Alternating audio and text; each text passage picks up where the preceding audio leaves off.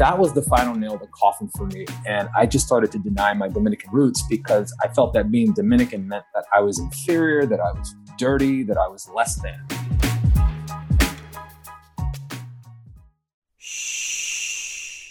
Welcome to the Secret Life Podcast.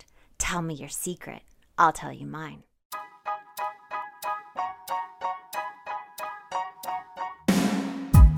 Best way to support the show is to subscribe and share. If you haven't left a review or ratings on iTunes, please do. It helps more people find our show. And if you want to be on it, please shoot me a note at secretlifepodcast at icloud.com. Welcome to Secret Life Podcast. I'm Breanne Davis Gant. Today I'm pulling back the curtains of all kinds of human secrets. We'll hear about what people are hiding from themselves or others. You know, those deep, dark secrets we probably want to go to our grave with, or those lighter, funnier secrets that are just plain embarrassing. Really, the how, what, when, where, and why of it all. Today, my guest is George. Now, George, I have a question for you. Yes. Dun dun dun. what is your secret? Ooh, secret. I have two secrets actually. two? Yeah. It's like, it's like Christmas day. morning. yes. yes. Uh, the first secret is that I kept where I lived a secret. Okay. And the second secret was that I kept one half of my cultural identity a secret. okay those I can see why those those kind of go together. Can you yeah. tell me when when this started? When you started keeping half of you, half of where you lived, or whatever, a secret? For sure. Um, in terms of the first secret, in terms of where I lived, I didn't have any shame around it until I went into high school. Mm-hmm. Um, when when I was in elementary and junior high school, I didn't have any shame because most of the students in both schools were from the same projects that I lived in. I was born and raised in the projects in Brooklyn, New York. And even if they weren't from the same projects, they came from other projects in other neighborhoods. So right. it didn't matter at that point. You know what I mean? Yeah. Um, it was when I entered high school, that was the first time where the majority of the student body were white students. And let me be clear, the school was wonderfully diverse. You had black, Latinx, Asian, etc but mm-hmm. white students were the majority. And it was the first time I was surrounded by students who came from middle class and upper middle class backgrounds, who lived in nice neighborhoods, houses, nice apartments, etc. And so that was the turning point for me. And because I never fit in during elementary and junior high school, I wanted to finally fit in during high school. I wanted to be liked. So I lied about being from the projects. I said that I lived in a regular apartment instead and that was that that was my narrative for four years. And then when i went to college it became even worse because i was surrounded by a lot of students who came from upper middle class and incredibly wealthy zip codes. So the stakes were even higher in college because it was a different income bracket. I mean you know people had like designer label clothes and fancy cars and one person i knew would fly in on a private jet. So, jeez, I was like, I'm definitely not telling them that I'm from the projects. but that isn't that so funny that something that you have no control over, the econ- economic background you come from, can really affect your self esteem. Because I came, I grew up in a very middle class, upper middle class uh, neighborhood in the South, but mm. my family, we struggled. Mm. Like we hit our cars from the repo guy. So I also felt like I was living this fake life. Like I had mm. a really nice car, but it was getting repossessed. Right, right. But it affected me. It was like I was wearing, I was putting on a different mask. Like yes. I wasn't really who I was. So I was acting like this other person. Did you felt like you were doing that?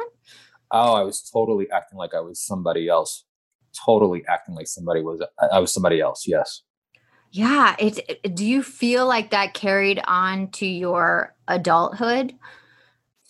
For sure. Uh, even when I graduated from college, I still maintained that secret, and I was still pretending to be someone or something that I was not, mm. just so mm. that I could fit in and be and belong and be liked. Yeah, I mean, I can identify everything you're saying. I have felt Um, so you said the other secret. Yes, I denied one half of my cultural identity. Um, I'm Puerto Rican and Dominican, and mm-hmm. it was the Dominican side that I denied and shunned. I don't know how familiar you are with this, but uh, there's this ongoing thing or joke that Dominicans and Puerto Ricans don't get along. Yes, I have actually heard okay. yeah, yeah. Okay, so you know what I'm talking about. They ha- they have this animosity, and if you say uh, if you call a Dominican a Puerto Rican, they get offended. If you call you know, and vice versa, they get offended. You know, and so my father was Dominican, my mother is Puerto Rican. Um, and I would always joke and say, well, my parents got along. So I don't know what you guys are talking about. But here's my question for you. This just popped in my head. Did yeah. Your parents parents get along because they were from two different cultures? That's a great question. Um, I don't think that my grandparents on both sides of the family ever met. Not that I know of. What? I don't think they've ever met. I think my father's parents were here in the United States, and I think my mother's parents were in Puerto Rico. And you've never gotten the two sides together to have like so. a family event. Right. Wow. Okay, so go on. I want to hear more. Yeah. Uh, so, like I said, my father is Dominican, my mother is Puerto Rican. Um, I actually come from a family of six. I'm the fifth child. Mm-hmm. Uh, and so, my older siblings are from my mother's first marriage, and my younger sister and I are from the second. So, I grew up in a home where my older siblings were 100% Puerto Rican they were in the majority and my sister and I were in the minority. Oh gosh, and how'd that I, go? yeah, it was it was interesting because I, growing up, I, I would remember like jokes or comments that my older siblings would make. And eventually I started taking on their viewpoints and started to feel shame about my Dominican roots. And I think that the final nail in the coffin or the nail in the coffin for me was when I traveled to Puerto Rico at the age of 11. And one of my uncles called me Kunta Kinte a few times because of my dark skin. And at the time, I had no idea who Kunta Kinte was, but I remember people around him laughing whenever he called me that. So I knew in my heart that it wasn't a nice term. So that was the final nail in the coffin for me. And I just started to deny my Dominican roots because I felt that being Dominican meant that I was inferior, that I was dirty, that I was less than. It to me is so crazy that that different cultures see that like somebody's mm-hmm. less than because i think that's insane. Like we're all human. We all have the same kind of blood in our system For the sure. bones. We're all made of the same things but somehow one is better than the other. And you lived in a family that was so divided by that. It's interesting uh, in, in different communities of color whether it's black whether it's Latinx, there is this concept of colorism that exists. Um, yeah, I didn't even know that. I yeah. had no idea. Tell me more. Yeah, it's it's basically the lighter you are, the better you are. you know, it's lighter, brighter, better. and unfortunately, that exists within communities of color. And the lighter you are, the more you're seen as better. Uh, you're perceived to be better. You know, it, it's just it tips more towards people who are lighter in nature. Do you think since here here's my question, it's t- 2020, right? Mm-hmm. Do you think that's ever going to change? Whew. I think in 2020 I think it can change if people are willing to have those honest conversations with each mm-hmm. other and realize their responsibility in it and how they can move forward through action to change that. Yeah. I agree. And I and I hope there is a change because I, you know, I'm as white as white can be. I'm like blonde and have no tan whatsoever. And I so I've never experienced that in this whole Black Lives Matter movement, but to hear that even lighter skin is better than darker. I just mm-hmm. that to me is so crazy. Yeah. Yeah. So, when was the moment that this secret that you've been living with, that you've been carrying around your entire life, it seems, for a long time, when did you finally decide to like be aware of it and let it come out and open? Yeah, that's a great question. Um, regarding the secret around where I lived, mm-hmm. um, I finally moved forward after I graduated from college. Uh, I met one of my best friends at work we were customer service representatives at the Metropolitan Opera House. And we just hit it off after a couple of days. We would hang out often after work. Mm-hmm. And sometimes she would drive me home. now, the only thing is that I would have her drop me off in a good part of town, in a good part of Brooklyn. And then I would walk several blocks home after she drove away. And I kept this going on successfully until one night she asked me if she could use my bathroom because she really had to pee. Oh, you're like, no. Yes. My subtext was like, no. You're like, I don't live here. right. I, I thought I was going to die right there in the passenger seat. I, I started to panic. Yeah. I started thinking of alternative bathrooms that she could use. Like, please let there be a fast food restaurant around here or a gas station. But I, I just, you know, as I played those alternatives in my head, I just didn't have it in my heart to do that to lie anymore. Yeah, I couldn't. I was like, I, I can't bring her to a gas station. I, it's just, and I didn't want her to pee on herself. So for the first time, that's nice of you. right, right. I'm such a gentleman, you know. Um, I, I finally came clean about where I lived to her, and after I was done apologizing, and then I was expecting her to throw me out of her car and, and expecting her to not want to be friends with me anymore. She looked at me and said, George, I don't give a fuck where you live. That's not yeah. why I'm your friend. I'm your friend because I love you. And if anyone's going to judge you based upon where you live, then they're not your fucking friend. Yeah. amen. Was, amen. Amen. And it was in that moment that I knew that I had a friend for life. And that moment was instrumental for me because I was no longer ashamed from being from the projects. And we parked in front of my building. She went inside. She met my mother. She got to pee, and the rest is history. Oh, I love that story. And it's like I'm getting chill bumps because I have to tell you when I find someone came from a like a lower, you know, struggled, made themselves worked really hard in their life to achieve something, that to me are the best people in the world. Mm. The hmm. people that it's given to that do, don't have to struggle, don't have to think like when am I going to how am I going to pay for my food? How am I going to pay for my phone bill or my rent? Those people I think are very shallow most of the time in my mm. experience. Listeners, if you come from money and you're a great person, I didn't mean it, but in my experience, the more somebody goes through, the more depth there usually is. Yeah, and there's more appreciation for things. Yeah. And for people.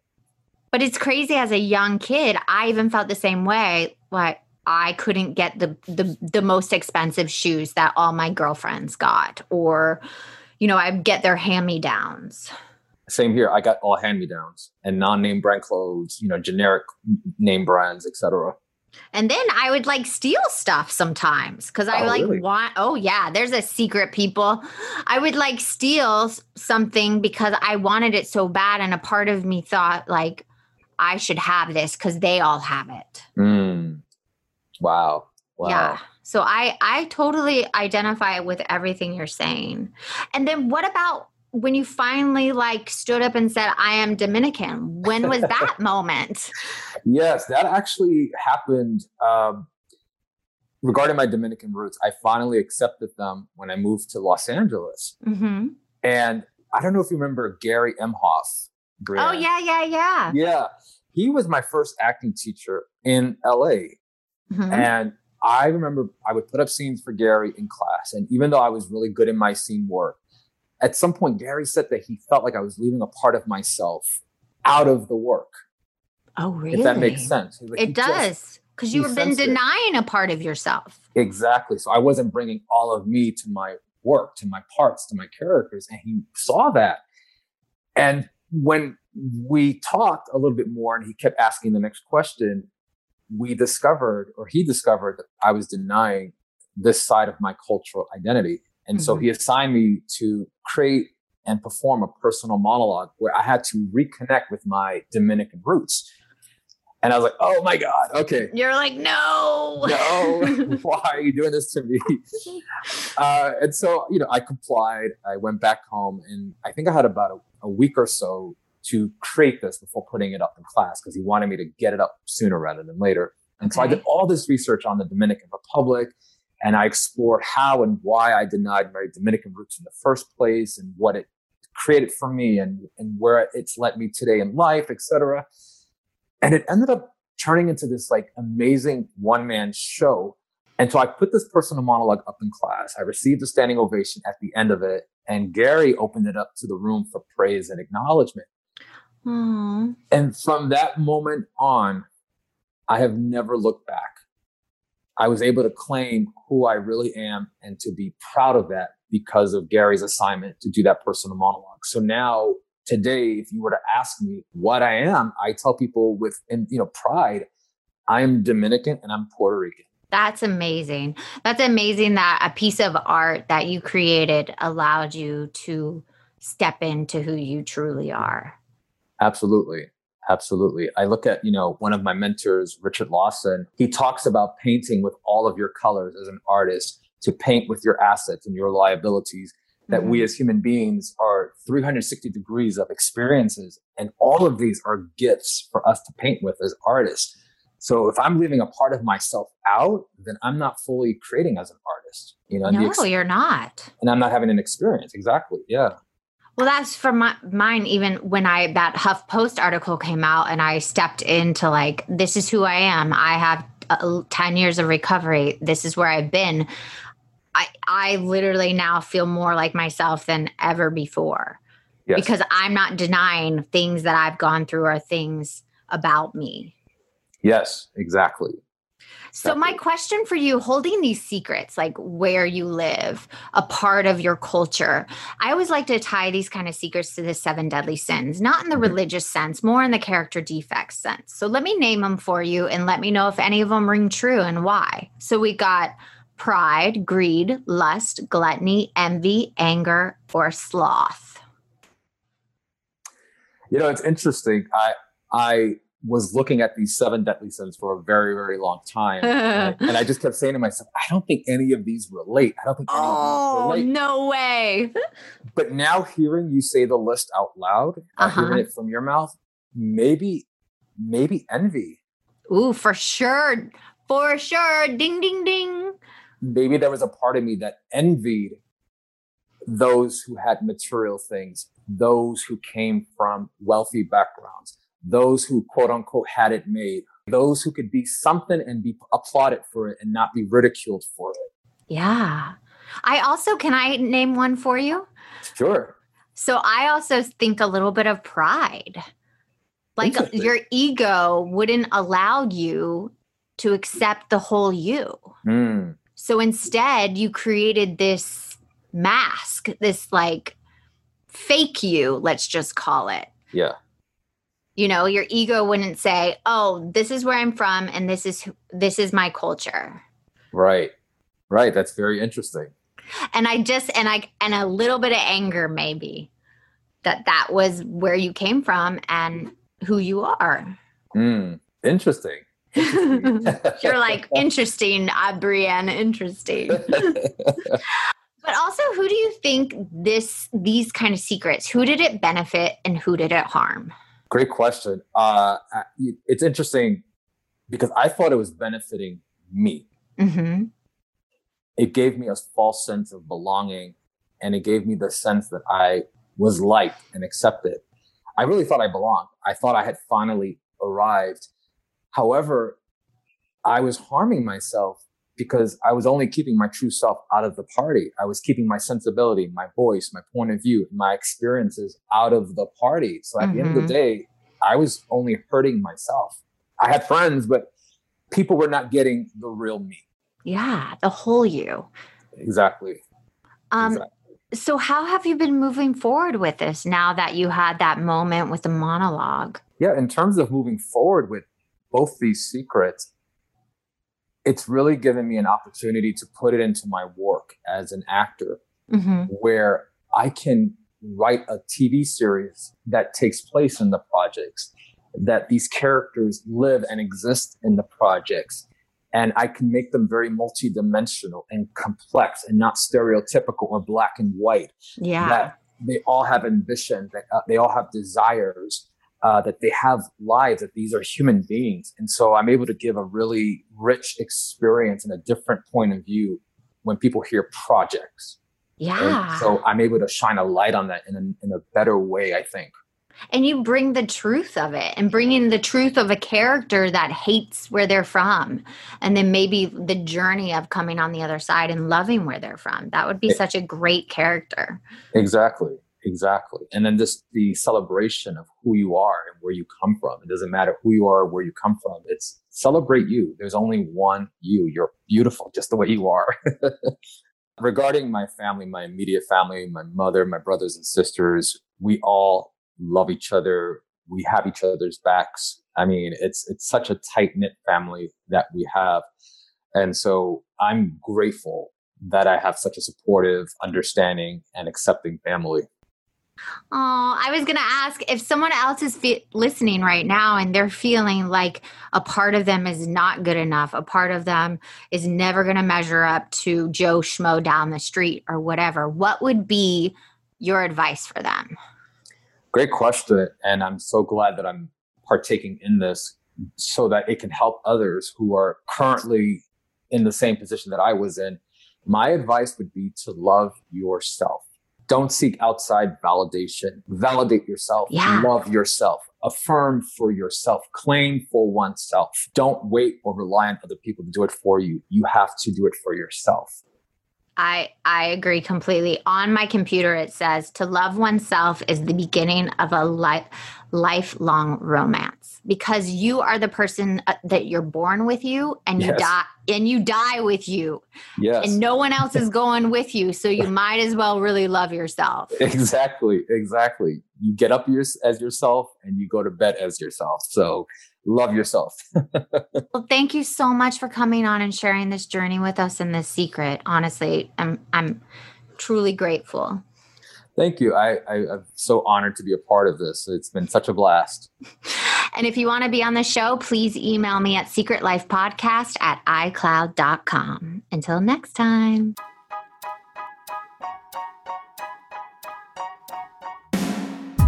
Thank you again for listening to Secret Life Podcast.